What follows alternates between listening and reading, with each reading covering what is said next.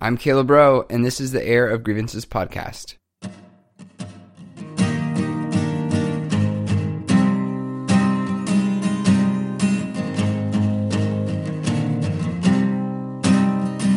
I'm sorry for missing last week, guys. That's on me. I've been sick, honestly, the past couple of weeks. I've been slacking here recently. I got a job as a preschool teacher here in the greater Minneapolis area of Minnesota. And as you may be able to tell from my voice, I've been a little bit ill, a little bit under the weather here recently. I did record an episode that I planned on releasing last week. But then, upon going back and listening to it and editing it and everything, I realized that it was really just a string of bad jokes and self-deprecating humor, me just telling embarrassing stories about myself. I guess when I get sick, my depression also flares up a little bit. And so I decided to just kind of make... This will probably be, honestly, more of a mini-sode. So I just decided to kind of make this little mini-sode to hold you over, because I know how many of you guys just rely on me for your spiritual guidance and emotional certitude and well-being. And so, you know, I had to rise to the call and go ahead and record this episode for you. For you. Not for me. Not for my ego. Nothing like that. Anyhow, this will probably be just a kind of an uncut little episode. I know I have a couple things that I want to plug, a couple of things that are kind of on the horizon, such as I'm planning on doing an episode with my brother Alex about the Islam club at his school, and also I've got my interview with Jay coming up next month in January 2018. Of course, Christmas is coming up, so I'll be at home in Kansas City visiting my family. Well, at my parents' home, I guess. Gotta get used to saying that. It's been long enough that I've been here in Minnesota. And, yeah, this past weekend, we had Revolution Church's Christmas party. We did a little bowling Christmas party. That was a lot of fun. That was a whole lot of fun. I had a really good time just hanging out with kind of the core group of members there, which is honestly like 4 or 5 people, but man, I love those guys so much. And honestly, we couldn't really sit down and write like doctrine. We couldn't sit down and write a series of statements that we all agree on that are like concrete and pinned down, but in the more general kind of broad, where our hearts are, we could absolutely come to terms with the wording of what we're all about and where we're at. And yeah, I like that. There's a security in that lack of security for me, which I know is paradoxical and probably sounds just absurd, but it's the truth. And yeah, so I'll probably try to do some segments with my dad while I'm at home, while I'm in Kansas. And I'll be seeing my brother Nate for the first time in quite a while, and I'll try to get something recorded.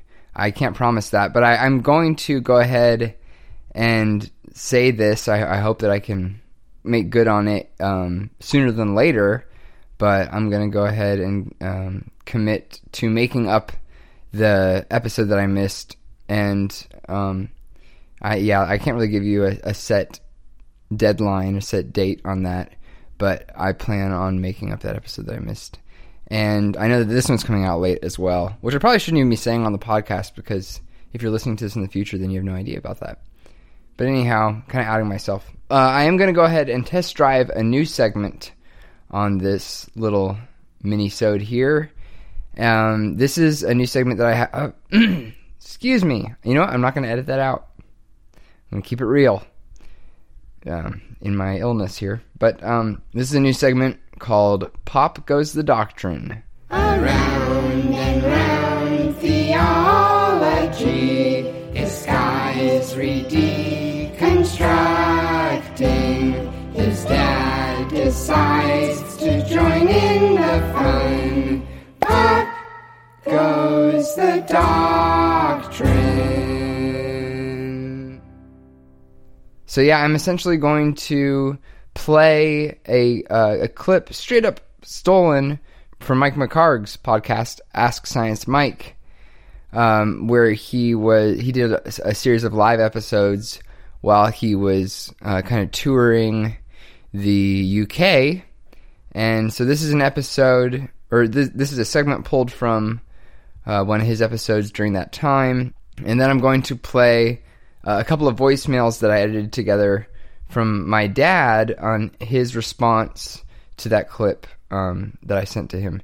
So thanks to Science Mike, thanks to Mike McHargue in advance for not pressing charges against me for stealing his material here.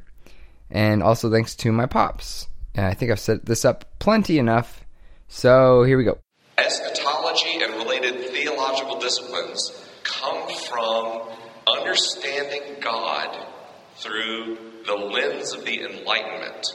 And in the Enlightenment, what do? We take everything and we break it into tiny, as small as possible, components and beliefs and testable ideas, and we create a systematic understanding of stuff.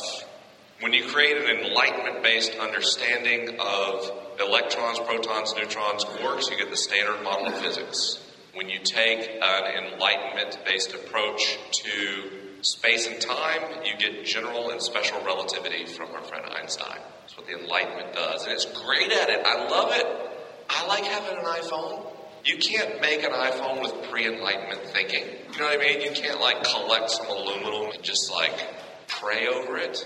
Or ask the spirits to assemble into a magical slate of glass with global communications infrastructure. It just won't work. The Enlightenment's your ticket to that party, and I'm a huge fan. That's why they call me Science Mike. But the Enlightenment, when applied to the meaning of life, gets you eschatology. What's the ultimate purpose? What can we most clearly, intellectually define and defend? And when we do this, educated Western folk, neuroscience tells us you're basically assassinating God's presence in your brain. Because when the Enlightenment happened, we took one feature of our brains, the reductive capacity of the left hemisphere, and we put it in charge of not only our culture, but our inner landscape. We put our hopes and fears and trust in intellectual deconstruction and reconstruction. And human beings had never processed the world that way. That was one type of thinking that was balanced and usually overbalanced by the holistic view of reality that our right brain offers. And we don't trust it anymore. We don't trust intuition. We don't trust feelings. They're squishy. They're vague. They're ambiguous. They are all the best things in life. It is fascinating to know that when I look at the sunrise, it's not there yet. That the atmosphere itself is acting as a lens that's bending light around a planet that's still obstructing that close star, and that the reason the star looks red is because blue light scatters more readily in the composition of our atmosphere, and so the red light is what's left, and that's why the sunrise has this beautiful red glow. It's gorgeous, and it's gorgeous because of my right brain. It's gorgeous because of the emotional centers of my brain. In the same way, that the only reason we give a shit about eschatology is at some point we've tasted something we can't actually explain, the presence of God. And the presence of God survives in the emotional centers of the brain, in the holistic regions of the brain. So we have to be careful to never let our theology become the master of our experience with the divine. Because neurologically speaking, and God, I hope, truly speaking, universally speaking, God is greater than our ability to deconstruct. But was my eschatology really spiritually? Love is at the core of all things. So where is all this going? Love. That's an unscientific idea. So is the moral arc of the universe bends towards justice. But that unscientific idea got us the American Civil Rights Movement. And so, at the same time I understand science so clearly, I never let go of this beautiful notion that no act of love and kindness or gentleness is ever wasted.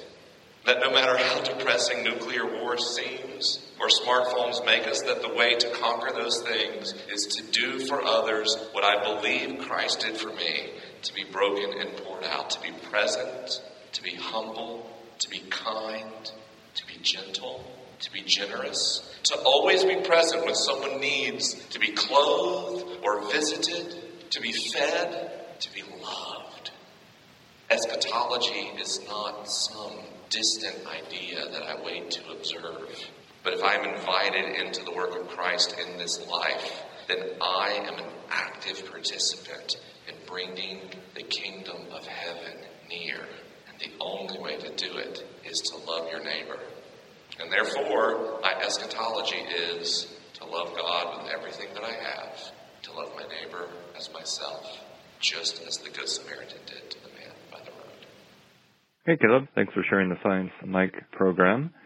It's interesting how you said enlightenment, reliance on the left brain to do a systematic approach to everything, which therefore assassinates God. And what occurred to me is, in fact, I'm assassinating myself. I cease to exist because all I am is a machine that's calculating. Recently, I had trouble at work because I was so focused on I have to perform. Because I was under a trial period. I stopped being real with people. The only people I got along with were the entry-level folks. I wasn't concerned what they thought. We would just talk and be friendly. So I learned my lesson. And finally, it's really, I think, the fruit of the tree of the knowledge of good and evil that kills us by turning on that left brain. Thanks, Pops. Thanks, Mike McHargue. As I mentioned, it is just about the holiday season. And, of course, with Christmas, it's an interesting time of year. Lots of warm and fuzzy feelings. Also lots of kind of absurd cultural things going on. Like I also said, I'm working at a preschool and, interacting with the kids there, being around them all day long. You know, some of their behavioral issues kind of start to come out. And it's interesting being in that environment and having to find ways to motivate them, you know, to behave, and finding the right ways to discipline them, especially in the modern day and age. Like, we can't even put them in timeout or anything like that. We're not even supposed to use the word discipline there. And so, it's interesting finding ways to motivate them. But some of the teachers, and I've taken to doing this myself a few times, to be honest. But, some of the teachers gave me the idea to use Santa Claus as bait, I suppose. Santa's a weird thing, right? Like, I'm not the first person to say that, I'm sure. But Santa is a weird thing. Like, it's this, like, deified version of, I guess, Saint Nicholas? I'm not Catholic, so I'm not even sure if that dude's a real saint. But, yeah, he's, that's some weird stuff going on there, man, with old Saint Nick. He's God, right? He's this performance-based God. And he sees you when you're sleeping. He knows when you're awake. He knows if you've been bad or good. So be good for goodness sake. Be good. Act good. Put on a show. Better act good. And I've used that with the kids there. When they're being bad boys and girls, I'm like, hey, don't you want to get that red remote control car that you were talking about? Don't make me text Santa. I've got his number. Don't make me email him. And they believe me. Their parents have planted this idea in their heads, and I'm exploiting it. And, yeah, they believe me. Even, like, there's an Indian kid at the school, and, his family is not culturally Christian, but they've decided to let him, to present the whole Santa Claus thing to him. And he is all about it, hook, line, and sinker. And we had Santa Claus come to the school, the real Santa Claus come to the school. Spoiler alert. Santa ain't real, y'all. But, we sold it as the real Santa Claus. And, of course, part of the narrative now is that Santa has helpers who look like him but are not really him. So we're kind of starting to bait it, starting to give him the half-truth there, that Santa is not always the real Santa, but there is a real Santa. There is a real God, guys. Okay. Yeah. I remember when I was a kid, well, I'm not sure honestly how much of this is my memory and how much of it has been relayed to me after the fact, and I've incorporated and accepted as part of my memory. But anyhow, not to get too tangled up here, but I remember being told. Anyway, enough disclaimers. I was a kid, and my parents first told me about Santa Claus. They made the choice because they were kind of torn on it. They're kind of on the fence. Maybe that's why they didn't sell it. But they were kind of on the fence about the whole Santa thing, and they decided to go ahead and tell me about Santa like he was real. I'm not sure if my mom believed. Maybe my mom wasn't ever told about Santa, but my dad was. I don't know. Kind of some kooky stuff going on there with the Braziers, to be honest, with my mom's side there. But anyhow, I was told about Santa, and honestly, you know, no fat shaming here or anything, but I was like, hey, so you're telling me that some fat, strange man I've never met is going to break into our house while I'm sleeping and be sneaking around, you know, while we're unprotected, while we're at our most vulnerable, while we're sleeping in our beds. He's going to break in here and set a bunch of presents under the tree in our living room by our hearth. That's a word, right? Hearth. By our fireplace. You're telling me this is going to go down. And we were living in, I was an army brat. We were living in Germany at the time. You know, I didn't have a lot of close friends. I didn't have a lot of security. My dad, you know, spent quite a bit of time in the field, as we mentioned on the episode where I interviewed my dad for the first time. And yeah, I got scared and started crying. Of course, I didn't vocalize all those thoughts that were in my head about why I was scared, but I started crying. And immediately my parents flipped on a dime and said, oh, no. We were just, I don't know if they said we're just kidding or how they exactly worded it, but they were like, no, there is no Santa Claus. Sorry, swing and a miss there. This guy is made up. Don't tell your friends. And so I went with school with my Gnostic knowledge, with my secret special knowledge that Santa wasn't real, but I couldn't tell my friends. Don't spoil it for them. Let them believe in this little chubby merry God guy. Merry Christmas. Ho, ho, ho. This weird... Man, it's a weird thing, isn't it? Man, it's just so weird. Anyhow, yeah, plugging things. I also would like to do an interview with my close friend Zenon here in the near future. And I still do need to get my buddy Ben in here for an interview, probably via Skype. He's living in California now, working with a church there. He was the worship leader for the youth group at my family's church in Kansas City at Hillcrest Covenant. The Covenant Church is pretty good, pretty progressive. Speaking of being progressive, and also speaking of self-deprecation in ways that I fall short, I've noticed that I've not had a single female for an interview on this show. I've only had dudes on. What's up with that? Not very progressive, Mr. Progressive. Not a good look there, guy. I guess I'll go ahead and also plug some things I'm excited about right now, some media, some content that I've been digging my fingers into, that I've been really enjoying here recently. One, I've been getting into Danish TV shows. I've, for a few years now, had a soft spot in my heart, really enjoying Danish TV shows. There's one show that is a collaboration between Swedish and Danish TV stations called Bruin, The Bridge. I'm not sure if I'm pronouncing that correctly in the native tongue there. Undskyld. So I'm sorry. Learned that one watching TV with subtitles. But ja, undskyld. That's a little Dansk Danish for you. Man, I'm sure I'm butchering that really badly.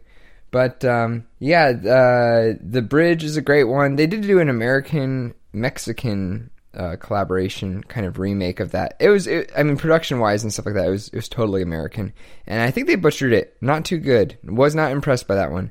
I lost a lot of the plot points and stuff. And honestly, I didn't really know what was going on in that show with, like, all the characters and stuff until I saw the Swedish-Danish version, which was... It's so good. Definitely worth watching. I know it's on Hulu. So... I know Hulu needs more press. They need more to be publicly embraced in the culture. So I'm going to give them a plug as well. Check out Hulu. It's great. And then on Netflix, what can I say? I've been getting into the show Rita. I actually got into it a little while back, and I've been rewatching it. Rita. I'm sure I'm butchering that as well. But it's just such a good show. It is so good. If you're cool with watching TV with subtitles, I mean, you should check that show out. It is so flippin' good. Also, the show Kloon is another Danish show. Think Curb Your Enthusiasm with Danish people. That's essentially what it is. They honestly, even the theme music is pretty much a straight homage to Curb Your Enthusiasm, the music that they use in that show. But it is so good. And I think I saw a trailer for an American clown movie where they're actually like in America. They did make a Danish movie that was really, really good about a road trip that the two main characters take. And then I think they do another movie where they take a road trip to America. It looked like it was maybe a collaboration with American production companies. But yeah, it looked really good. I haven't seen that one yet. But no, I am rambling. Oh yeah, also on Netflix, the show Easy, which is a Netflix original. They had an episode in the season 2, which just recently came out, where there's this girl. I don't want to spoil anything in the episode, but there's a girl who is raised in a Catholic family, and she has a kind of a really deep perspective and take on her coming to terms with her family's faith, but like, yeah, in this new light, in this new angle that I can really relate to. And I know in my personal life that process really started happening for me thanks to Mike McHargue, thanks to Science Mike. I was kind of in her shoes, just kind of rolling my eyes at it until I kind of got an in that really brought it all home for me. And honestly, I'm not ashamed to say that a lot of my interest and a lot of the kind of warm and fuzzies that I get from it, I'm sure is a lot of it cultural and just the fact that I was brought up with it. And that doesn't get in the way of me appreciating it and, embracing it, stepping back into it. The whole anatheistic kind of take that Rupert Sheldrake has on Christianity that I really, really relate to. For Christmas gifts, I got some books for my family, which were kind of like a last minute, like, oh, shoot, I haven't gotten presents for my family yet. I got to go on Amazon. And I knew that I wanted to get Jay Baker's. Of course, I got to plug Jay every episode. He's my friend, my only friend in Minnesota, pretty much. But his book, Fall to Grace, I really knew that I wanted to get that for my brother Nate, who... in his time living back in Kentucky, I know has had a recent kind of spiritual experience, coming back to embracing Christianity. I'm not sure exactly from what angle or where he's at personally, and I hope to, like I said, dig into that more. But so I thought that might be a good kind of like a lighthouse for him, a good an encouraging book. And of course, Rob Bell's "What is the Bible?" I got that one. I think I might give that one to my brother Sam. And then I got Misfit Faith, Confessions of a Drunk Ex-Pastor by Jason Stellman. Of course, I love the Drunk Ex-Pastors podcast with Jason Stellman and Christian Kingery. That is such a good podcast. Of course, I also love Ask Science Mike with Mike McHargue. Of course, that links to the Liturgist podcast, of which Science Mike is a spinoff. And... I still appreciate the Bad Christian podcast, although honestly, my favorite member of that crew is Joey Svensson, And I honestly like his podcast, his spinoff, a little bit better. Well, quite a bit better, honestly, than the Bad Christian podcast. But I still have respect for those guys. I like what they're trying to do. But his podcast, Pastor With No Answers, is just an amazing podcast. It's so good. On the lighter side of things, I also love Comedy Bang Bang with Scott Ackerman, the show where they talk to interesting people, and the Doughboys podcast with Mike Mitchell and Nick Weiger is another one of my favorites. I guess that is about all my plugs and about all the steam that I have right now, just to be totally honest with you. I had a rough morning. I missed work for the first time since I've been here in Minnesota. I missed my teaching job this morning. I was in a bad way. I was in bad shape. But yeah, I'm feeling a lot better now. I'm really hoping, praying that it was just like a bug, just a 24-hour bug or something like that, not like the flu, which has been going around at the school. Yeah, interacting with kids and their germs and their snot every day. You know, I freaking love working with kids. It scratches an itch, you know. Not saying that it is at all altruistic or, you know, selfless or anything like that. But, I mean, yeah, it makes me feel good to work with kids. But, you know, something that comes with the turf there is interacting with their germs, and I think that's plays a big part, along with the Minnesota weather and my body not being acclimated to being in this cold all the time. I'm a Southern boy. What can I say? But yeah, the combination of those things I think has been rendering me sick quite a bit more than I'm used to. Anyhow, that does it for today's episode. I'll spare you all the other plugs, you know, for my Facebook and Patreon and all that stuff, which I guess I kind of got in a plug for just by mentioning that. Anyhow, thanks for bearing with me, guys, and thanks for your patience with me and stuff here as I've been under the weather. Yeah, I hope to rack up some interviews with my family and make it up to you. Love you guys. Talk to you later.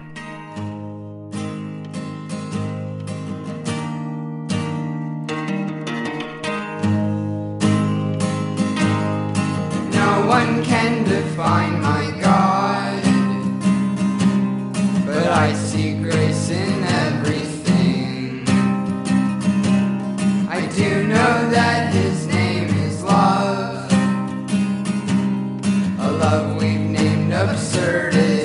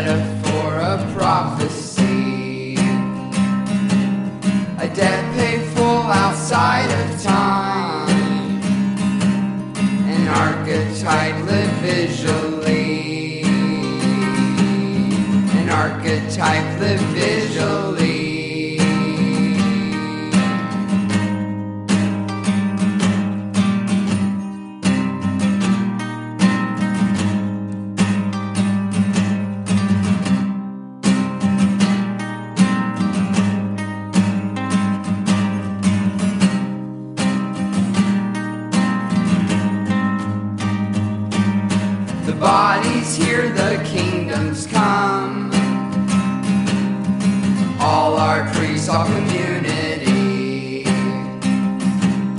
If love that's blind is not allowed, then I embrace this heresy.